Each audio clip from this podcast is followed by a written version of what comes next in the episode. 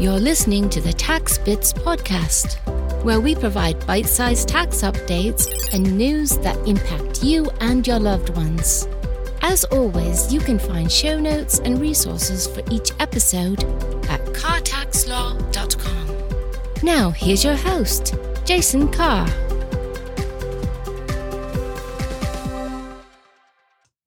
Hello, once again, and thanks for tuning in for this month's tax podcast. As always, if you know others who might benefit from listening, let them know they can find the podcast on their platform of choice, including Apple and Google Podcasts, Amazon Music, iHeartRadio, and Spotify. So in 1789, Ben Franklin said that nothing is certain in life except death and taxes. And while that notion has been repeated a few zillion times since, it still holds true today. And while I can't really do anything about the first part, I can't help with the tax part if you found yourself in the crosshairs of the IRS. So I often see people posting or hear them talking about the nice big refunds they receive from the federal government on their taxes. What they don't realize is that a huge refund isn't something to brag about. Your goal should be to use your money during the year, rather than giving Uncle Sam an interest free loan of your hard earned cash all year and then getting it back after April 15th. But let's save that for another episode. Today, let's talk about the exact opposite. What do you do when you owe a chunk of change on your tax return and can't afford to pay it back all at once? First, know that it's not uncommon, and there's some ready made solutions to help you if you're unable to pay the full tax bill by the due date. It happens all the time, millions of taxpayers each year, so you're not alone if you're in this situation. The one option I want to talk about today, though, is what's called an IRS installment agreement. It's a way to divide a large tax bill into manageable chunks that you pay on a regular basis, just like a mortgage or a car payment. These smaller monthly payments will hopefully make it easier for you to pay off your tax debt over time. So, there are eligibility requirements for these arrangements, and your specific tax situation will determine which payment option is going to be available to you. The options include full payment, of course, but a short term payment plan's one option. That's if you're paying it in 120 days or less. Or you can set up with a long term payment plan, the installment agreement, where you're paying it over more than 120 days. Typically, you're paying it out over 72 month period. So, based on what you owe and the amount of time you need to pay off your debt, that's what's going to determine which payment plan might work best for you. So, here's how a basic IRS payment arrangement works. In most cases, if you're an individual income tax liability, and by individual, I mean there's no business, uh, you know, you're not filing an 1120 or something. We're talking about a 1040 here. Uh, but, anyways, if your tax debt is less than $50,000 and you can pay it off in a 72 month payment period or less, you'll be eligible for a payment plan known as a streamlined installment agreement. Now note that you must also be current on all your filing and payment requirements with the IRS and not be in any bankruptcy proceedings. So it's critical that you pay, you know, you file your federal income tax return on time, pay as much as you can of what you owe at that time. Because if you don't, you'll certainly give yourself more penalties and create additional problems with the IRS. But anyway, when filing your income taxes, you can file your return and submit it with a form 9465 at that time. Uh, so if you're filing, you know, even if you're e-filing, you can submit a 9465 uh, form to set up an installment agreement or request an installment agreement. The other option is that you can file and then request an installment agreement after the fact. Okay, and so after you've reviewed these application options, you'll need to determine if you want a short term or long term plan, like we talked about. So let's briefly cover some of the details of these two plans. First, with a short term payment agreement. As I said earlier, if you're able to pay what you owe in 120 days or less, you can ask the IRS for a short term payment agreement.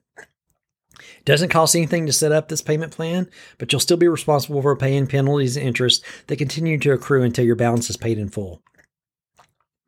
Just as an aside, you're always going to be responsible for paying the penalties and interest. There's simply no way to avoid that unless you qualify for some kind of penalty abatement, something I'll cover in another episode. Now, as far as the long term payment agreement, if you think you're going to need more than 120 days to pay it back, you can apply for the long term payment agreement. Uh, and these come in two flavors one is payments through automatic withdrawals, and the other is payments through a non direct debit method of payment. That's where you mail it in every month. Uh, there are going to be some setup fees for these two payment plans.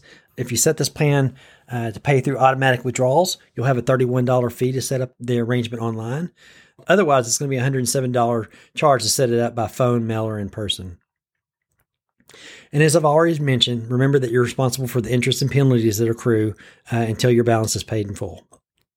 If you're going to pay your installments with another form of payment like a debit or credit card, check, or money order, the setup fee is $149 for an online application or $225 for phone, mail, or in person setup.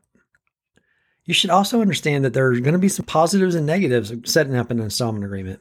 Chief among the advantages um, is that it's extremely convenient. You can set up a plan fairly quickly. Also, a payment arrangement can help you with a budget because you'll have a predetermined amount that you'll owe the IRS each month, and that will tell you how much money to set aside for the payment. Another benefit is the IRS's online portal lets you access your account so you can monitor your payment history and track your progress.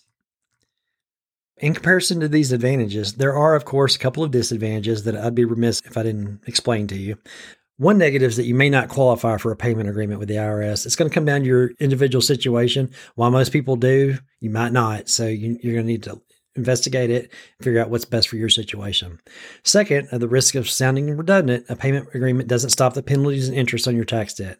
They continue to accrue until you pay the full amount you're owing. And it's not even unheard of. I mean, if you owe a large tax balance, because of the penalties and interest, it's not unheard of for the tax balance to actually increase as you're trying to pay it off. That's again because you're still racking up, you know, those penalties and interest. Just like credit card debt, until you pay it off, the charges continue to accrue. So you need to understand that you will wind up paying uh, quite a bit more than you originally owe um, when you go with the installment agreement. Another major drawback is that you can't fall behind on your payments to the IRS. If you default on your agreement, they may end the arrangement.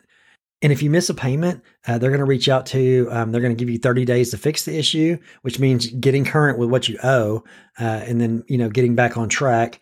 But if you're unable to address the issue that's causing you to default on the installment agreement, you need to contact the IRS because, again, you only have 30 days from the date of the notice that they're going to mail you to fix it. If you don't do anything, they'll simply terminate your installment agreement, and the IRS will, will likely file a lien against your property and or you know seek wage garnishment. In other words, they're going to levy you. So, as you can tell, once you dive into an IRS payment agreement, it's important to commit to it and see it through to completion. Make sure you understand what you're agreeing to, and over time, your tax debt will eventually be paid off. And if you don't want to deal with any of this, give my office a call. I'm happy to help. As our old friend Ben Franklin once said as well, early to bed and early to rise makes a man healthy, wealthy, and wise. So get a good night's sleep and let me help you with that IRS installment agreement if you need it. So that's all I have for this episode. As always, thanks for tuning in, and I'll see you next time. Take care, everyone.